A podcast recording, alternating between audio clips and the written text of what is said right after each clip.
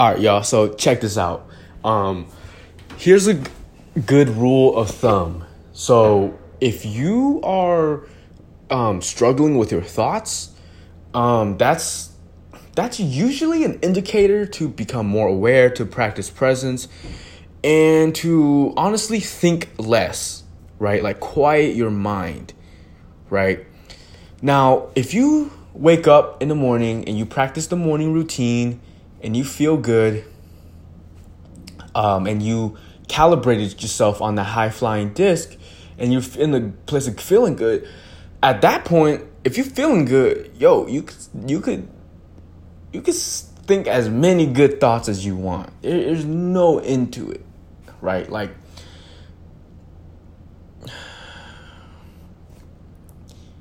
imagine you're in a car right? You're going the speed limit like 50 miles per hour, right? And you know, that's cool, right? It's better than being stuck in traffic, but you can take this car faster and faster and faster and faster once you stabilize, right? If if you drive a car and you accelerate and at first uh you know, let's say your car is shaky, right? Like you're you're you're not stable, right? Then slow down, right? That's when you slow down. But when your car starts to pick up speed and you're stable in it, now you can go fast, faster, faster, faster, faster. There's no end to the intensity um, of how good you can feel, you know. Um,